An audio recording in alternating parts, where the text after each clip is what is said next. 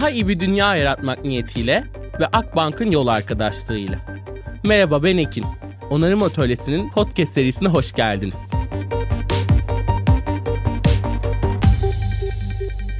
Herkese kocaman bir merhabalar. Onarım Atölyesi Podcast'ın bir bölümüne daha hoş geldiniz. Bu bölümde aslında yine sizinle baş başa sohbet etmek istediğim bölümlerden bir tanesi. Sizinle birlikte olduğum için de çok mutluyum. Hakikaten bunu her seferinde söylüyorum ama tek başıma konuştuğumda size bir parça daha yakın hissediyorum sanırım. Bu bölümlerle ilgili aldığım geri dönütler belki de böyle olmasını sağlıyor ama yılı birlikte kapatmak istedim aslında hem yılı kapatıyoruz hem de aslında Onarım Atölyesi ikinci sezonunda son bölümü olmasını hayal ettiğimiz bir bölüm. Çok da güzel bir denk geliş. Genelde her yıl geçişinde yeni başlangıçlar, koca koca hedefler koyarken aslında o yılın devrilme anıyla birlikte bu podcast'in bu sezonunun da sonuna geliyor olmak bana da böyle iyi hissettirdi. Tam böyle hani o köşeye oturan bir parça olur ve onu görmek huzur verir. Bir süpürge bir köşeye tam girer ve onun aslında o yerleşmiş olma hali hepimize iyi gelir. Tam olarak öyle hissediyorum. Yılı bitirirken sezonu bitirmek de benim için çok çok aslında iyi hissettiriyor. Onarım Atölyesi podcast benim için gittikçe çok özel olan bir hikaye olmaya başladı ve aslında örülen bir hikaye olmaya başladı. Çünkü çok sevdiğim bir şehirde sana pencereden bakmayı öğreteceğim diyordu ve sanırım pencereden bakmayı öğrendiğim bir yolculuk oluyor benim için. Çünkü öğrenmenin çok fazla şeklini düşünürken yeni dönemde öğrenme meselesi bu kadar haşır neşir olurken fark ettim ki aslında bu seride ben çok şey öğreniyorum. Yani hikayelerden, anlatılardan, sorulardan ve bana kalan şeyler öğrenme yolculuğumun çok büyük bir parçası olmuş. Umuyorum sizin için de bir şekliyle hayatınızın bir yerinde bir parçası olduğu bir sezonu geride bırakmışızdır. Dediğim gibi zor zamanlarda zor şeyleri söylemek oldukça zor ve 2023 hepimiz için oldukça da zor bir dönemdi. Yani yaşadığımız küresel olaylar, 6 Şubat'tan beri aslında yaşadığımız deprem ve dünyanın gidişatı, ekonomik sorunlar ve boyutlar ve gittikçe aslında iyileşmeyi umduğumuz noktada da zorlaşan bir yılın içerisindeydik ve sanıyorum hiçbirimiz için kolay olmadı. Bugün baktığımız yerde de son geçtiğimiz en azından birkaç yıl içerisinde umutsuzluk halinin de gittikçe derinleştiğini de gördüğüm bir noktadayım ama yeni yıl benim için hep çok özel olmuştu. Çünkü dediğim gibi bazen insanlık olarak bu devrilme anlarına ihtiyaç duyduğumuzu düşünüyorum. Yani cumayı cumartesiye bağlamanın, geceyi gündüze bağlamanın ötesinde bir yılı yeni bir yıla bağlamanın çok kıymetli olduğunu düşünüyorum ve bugün de aslında pazarın pazartesiye devrilmesi 2023'ün 2024'de devriliyor olması hepimiz için insanlık için de bir geçiş gibi hissettirir bana. Hem yüzleşmek için yani bu yılda ne bıraktık, bize ne tortular kaldı, kime ne dokunduk, nasıl dokunduk hem kendimizle, dünyayla, zamanla paylaştıklarımız veya paylaşamadıklarımıza bir yüzleşme anı hem de hakikaten bir şeylere o sıfırdan başlama dürtüsü, yeni bir sayfa açmanın da mümkünatını en çok hissettiğimiz dönemler. O yüzden bu geçişleri çok da kıymetli buluyorum. Buna böyle çok şey bir anlam yüklemiyorum ama hani yeni yıl geliyor, harika hedefler, artık her şey istediğim gibi olacak bir yerden değil ama sanki zaman dediğimiz kavramın da bize verdiği böyle küçük bir şansmış gibi hissediyorum. O yüzden umuyorum bu devrilme anı sizin içerinizde de bulunduğunuz halle birlikte böyle tomurcukları yeşertiyordur. Ve podcast'te de döndüğümüzde aslında 2022'nin sonunda başladığımızda ve 2023'te de ikinci sezonunu bu kadar hızlı bir şekilde gittiğimizde onarmakla ilgili çok geniş bir perspektiften bakabilmenin de mutluluğunu yaşıyorum. Çünkü aslında yeni bir sistemin hikayesini anlatmak istiyoruz. Bize çizilen oyun alanının dünyayı bu kadar tahrip edenin dışında bir hikaye hikayeyi anlatmak çok zor. Özellikle genel sisteme, genel söyleme bu kadar ters, bu kadar onun aslında doğru olmadığını yönelik söylemler geliştirmek hiç kolay değil. Bu bazen bizi de zorda bırakan şeyler olabiliyor özellikle bu alanda çalışan isimler olarak ama Onarım Atölyesi Podcast'in ikinci sezonunda gördüğüm şey bunun ne kadar kalabalık bir oyun olduğu, ne kadar çok birlikte olmamız gerektiği. Çünkü konulara baktığımda tasarım, ayrımcılık, degrowth, erişilebilirlik, beraber yaşama kültürü, yerel üretim, gençlik, yaratıcı endüstriler, sosyal girişimcilik, teyitlemek, doğayla kurduğumuz ilişkiler, bununla birlikte topluluklar, lükse girmek yani pek çok yerden nasıl bu meselenin etrafında bir araya gelebileceğimizi görmek bana çok çok iyi geliyor. Çünkü bugünlerde yaşadığımız problemin temelinde hep dediğim gibi o bir araya gelme hallerimizin eksikliği olduğuna inanıyorum. Aslında daha iyi bir dünyayı tahayyül ediyorsak bunu her alanda herkesle birlikte yapmak gerekiyor ama zamanın ruhu bizi bir araya getirmekten de çok alıkoyan bir dönemde. O yüzden bu podcast serisinin etrafında belli bir şeye merkeze yakınsasa da çok farklı disiplinlerin ve alanların kendi meselelerini ortaya koyuyor olması ve bunu kişisel hikayeler üzerinden yapıyor olması bana çok güç veriyor. O yüzden çok keyifli bir yılı ve ikinci sezonu geride bıraktığımıza inanıyorum ama bu keyif mutluluğun ya da her şeyin güzel olduğundan gelen bir keyif değil. Aksine her şeye rağmen devam edenlerin, yola çıkanların, yolda olanların, yeni yol çizenlerin olduğunu görmenin verdiği bir keyif. Yakın zamanda bir TEDx Reset konuşması yapma şansım oldu ve başlığım umudu tasarlamaktı.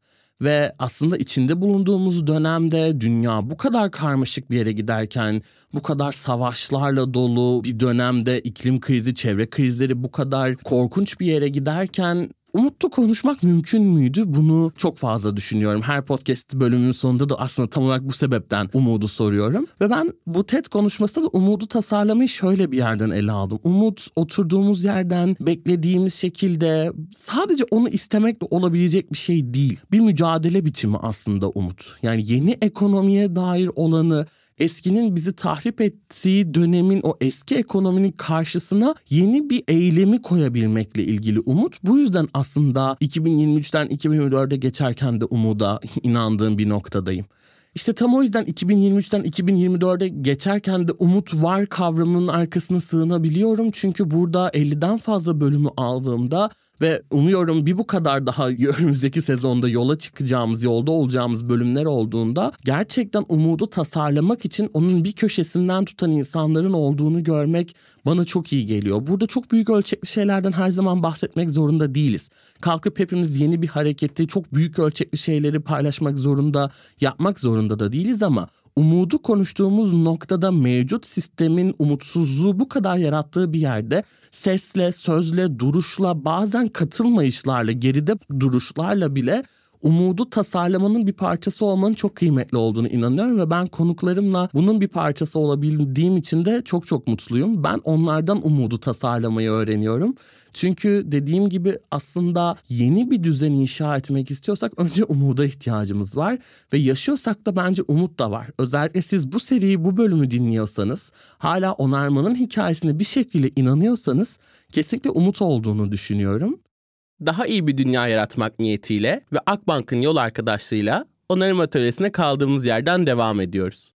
2024'e geçerken aslında pek çok hayal kırıklığını da, üzüntüyü de, belki de Gizem kendinin yazısında da bahsettiği gibi yapısal bir ihtimamsızlık kültürün içinden de geçtiğimizi hissediyorum ama 2024'teki sanıyorum özellikle Gizem'in linkini de bu açıklamaya koyacağım ihtimamla ilgili yazısını okuduktan sonra biraz daha şekillendi. Çünkü onarım atölyesini ilk kurduğum günden beri aslında bu hissettiğim birbirimize ihtimam göstermeme hali, sürdürülebilirlik, etki odaklı meseleler etrafında bir araya gelen oluşumların, isimlerin, kurumların birbiriyle olan ilişkilenme biçimlerindeki bu zedeleyici şeyin bir şekliyle karşısında durma eyleminden ziyade 2024'te biraz daha buradaki diyalogları nasıl arttırıp bunları nasıl iyileştirebileceğimiz üzerine düşündüğümüz bir yıl olmasını umuyorum.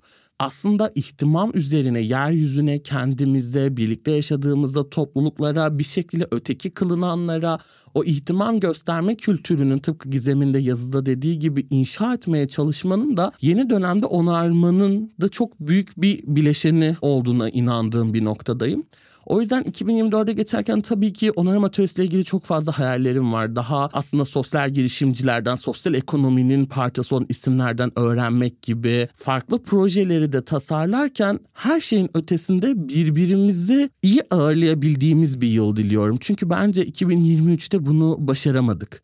2023'ün belki de en umutsuz kalan noktalarından bir tanesi birbirimizle kurduğumuz ilişkileri bir denge oyununa çeviriyor olmamızla ilgiliydi. Ama hayatın bu kadar kısa, gerçekten kısa olduğunu düşünüyorum. Ve hep bizim de meselelerinin bu kadar çok olduğu bir dönemde bunu birleşmeliyiz, birlikte yaratmalıyız gibi bir yerden değil de hakikaten birbirimizin gönlünü hoş etmeliyiz gibi bir yerden söylüyorum. Çünkü dünyada iz bırakma çabamız kadar dünyanın da bizde bıraktığı izler var. Ve umuyorum kurduğumuz her ilişkide 2024 yılında birbirimizin üzerinde bıraktığımız yara açan kötü izler yerine bizleri iyileştiren izler olur.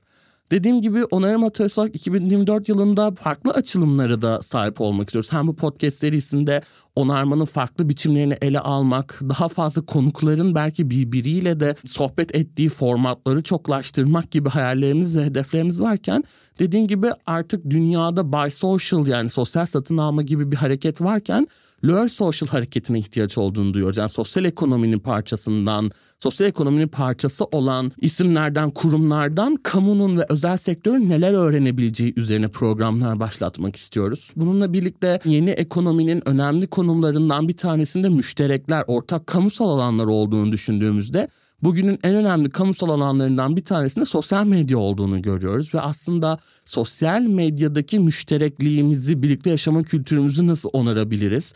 Yeni ekonominin hikayesini burada nasıl anlatabiliriz? Sağlamcılık, erişilebilirlik, ayrımcılık, queer teori gibi aslında dünyanın ihtiyaç duyduğu kavramsal, yapısal söylemleri bu yeni müşterek alanımıza bu alanın oyuncularıyla nasıl taşıyabiliriz gibi soru işaretlerini açtığımız bir yıl olmasını umuyorum. Tabii ki donat ekonomisinin yine Türkiye'nin ve globalde dünyanın farklı noktalarında anlattığımız, anlamaya gayret ettiğimiz, bir araya getirdiğimiz yeni alanlar açtığımız bir yıl olmasını umuyorum ve özellikle kamu ve özel sektörün dönüşümünde daha radikal sözler ve söylemler üretmenin de peşinde olacağımız bir yıl diliyorum en azından onarım atölyesi olarak bize ve sizlere. Ama dediğim gibi biraz daha o tekrara gelecek olursam hepimizin birbirine iyi baktığı bir yıl olması gerektiğini düşünüyorum. Bunun içinde bulunduğumuz dünyada artık o pencereden bakmayı öğretmek gibi birbirimizin pencerelerinden de daha şefkatli bakmamız gerektiğine inanıyorum. Sürdürülebilirlik gibi aslında etki gibi çok da zamanımızın kalmadığı konularda meseleyi biraz daha iletişimin, PR'ın altından çıkarıp vasatın popülerliğinin altından çıkarıp hakikate hak odaklı yerlere çekmemiz gerektiğini düşünüyorum. Çünkü maalesef gittikçe sürdürülebilirlik PR ve iletişimle bu kadar bağdaştırıldığında her şeyinde gösterilme, dinlenme, aslında kaç kişi ulaştığınız gibi sayısal rakamlarla, ifadelerle ölçüldüğünü görüyoruz. Yani bir şirket sürdürülebilirlikle ilgili bir şey yapıyorsa sanki takipçi sayısına yöneliyormuş gibi bir hal olmaya ya da gazetelere çıkmaya çalışıyormuş gibi bir durum olmaya başladı. Bunu maalesef gerçekten vasatın popülerliği olarak da gördüğüm bir noktada sürdürülebilirlikle ilgili meselelerin tabii ki çoklaşmak, kitleselleşmek çok önemli ama özellikle özel sektör boyutunda iletişimin altından çıkarılıp biraz daha hak temelli bir noktaya çekilmesinin de 2024 için çok acil bir gündem olduğuna inanıyorum. Umuyorum çok karışık konuşmuyorum ama aklıma gelen her şeyi böyle direkt söylemek istediğim bir kayıt oldu. Ve aslında 2024 ile ilgili bu kadar umudu, yeni ekonomiyi, mücadeleyi konuştuğumuz bir dönemde dileklerimden bir tanesi sanırım merak etme dürtümüzü çağırmak. Çünkü merak etmediğimiz zaman sanırım hiçbir şey için adım atamıyoruz çok sevdiğim bir film repliği var. Diyor ki aramayı sevmeyince saklanmak daha cazip geliyor galiba diyor ve karşıdaki soruyor. Niye aramıyorsunuz? Merak etmez misiniz yoksa diyor. Ve a merak etmez olur muyum? Merak etmekten vazgeçsem bir köşeye çekilip ölmeyi beklerdim. Yani aslında hayatta hiç arayan olmak istemedim. Yani öyle demek istemedim. Arayınca bulmaya odaklanıyor insan. İleriye odaklanıyor. Öteye bakmaktansa sağıma soluma bakmayı tercih ediyorum galiba diye cevap veriyor karakterimiz. 2023'te bunu denediğim bir yıldı. İleriden ziyade o büyüme hedefleri, ileriyi görme, kendi geleceğini var etmekten ziyade biraz daha sağıma soluma baktığım bir yıl yaşamaya çalıştım. Özellikle son döneminde. Ve 2024'ten de sanırım en büyük beklentim bu. Bu kadar ileriyi düşünmek, bu kadar kendime odaklanmak yerine sağımdakinin, solumdakinin belki bazen bir şekilde arkamda bıraktığımın, önümdekinin, o çevremdekilerin hikayesine odaklanmak, onlarla birlikte yeni geleceği var etmek istiyorum. Belki de artık bir şekilde sahip olduğum o hırslardan da kendimi soyutlamaya, kendimi arındırmaya çalıştığım bir dönemde ileriye değil merakla sağıma, soluma ve yanımdaki hikayelere odaklanmak istediğim bir yıl. Ve tabii ki umuda baktığımda da sizlerle birlikte yeni dünyayı hep birlikte inşa etmek isteyenler ve bir şekliyle daha haysiyetli bir dünya yaratmak isteyenlerle ben umudun her zaman var olduğunu inanıyorum. Zor bir yılı geride bıraktık. 2024 daha iyi olacak sözünü veremiyorum. Ama her zorlukta bir şekliyle daha dik duracağımız, daha fazla mücadele edebileceğimiz ve bu sistemin dışında da bir hayat inşa edebileceğimizi gösterdiğimiz bir yıl olur umuyorum. Hayat bazen bizden kötü şeyler yapmamızı bekliyor olabilir. Bazı tercihlerimiz hiç istemediğimiz noktada olabilir. Ama sanıyorum 2024'ün savaşı seçtiklerimizden ziyade seçmediklerimizle ilgili olacak. Umuyorum her zaman haysiyetli olan tarafı seçeriz. Umuyorum umutlu günlerde buluşuruz. Üçüncü sezonda ve yeni yılda görüşmek üzere. Çok teşekkürler. Benim her konuğuma da sorduğum son bir ortak soru var. Sizce gelecek için, bugün için umut var mı? Kesinlikle umut çok fazla var. Abi ben çok umutluyum ya. Gerçekten çok mutluyum. Tabii ki var.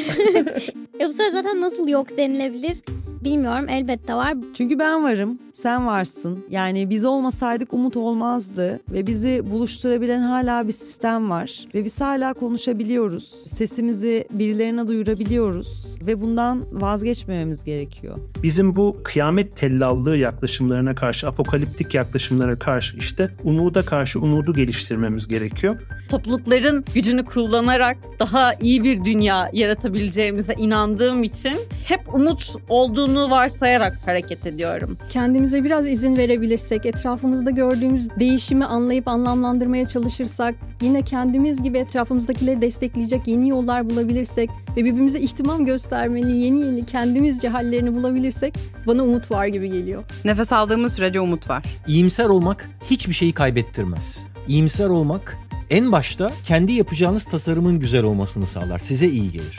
O yüzden gelecek hakkında da %100 umutlu olmalıyız. Olur ya da olmaz. Yani sonuç odaklı düşünmeyelim. Birlikte yaşamak, onarmak, insan onurunu savunmak, farklılıklarla birlikte yaşamak, barış içinde yaşamak çok anlamlı bir şey. O yüzden yani beni ayakta tutan, umut var eden budur diye düşünüyorum. Umut dolayısıyla her zaman var. Tansu Biçer var dediyse şu an sevmeye başlayabiliriz. gerçekten, gerçekten çok güzel. Bence var kesinlikle. Bence yani. de var. Umut bence de var canım. Tabii ki. Yani e, evet var. Abi umut yoksa sen yoksun demektir.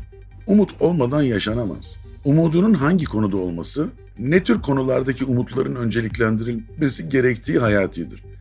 Tuttuğun takımın şampiyon olması mı umuttur? Çocuğunun Stanford'ı bitirip de efendim Google'ın CEO'su olması mı umuttur? Mutlu mesut bir hayat mı umuttur? Umut dediğin zaman insanların sayılmayacak kadar veya her insan için neredeyse birer tane farklı 8 milyar umut olabilir. Ama umut olmadan olmaz ki. Daha iyi bir dünya yaratmak niyetiyle ve Akbank'ın yol arkadaşlığıyla iyilik ve dostlukla. Bir sonraki bölümde görüşmek üzere.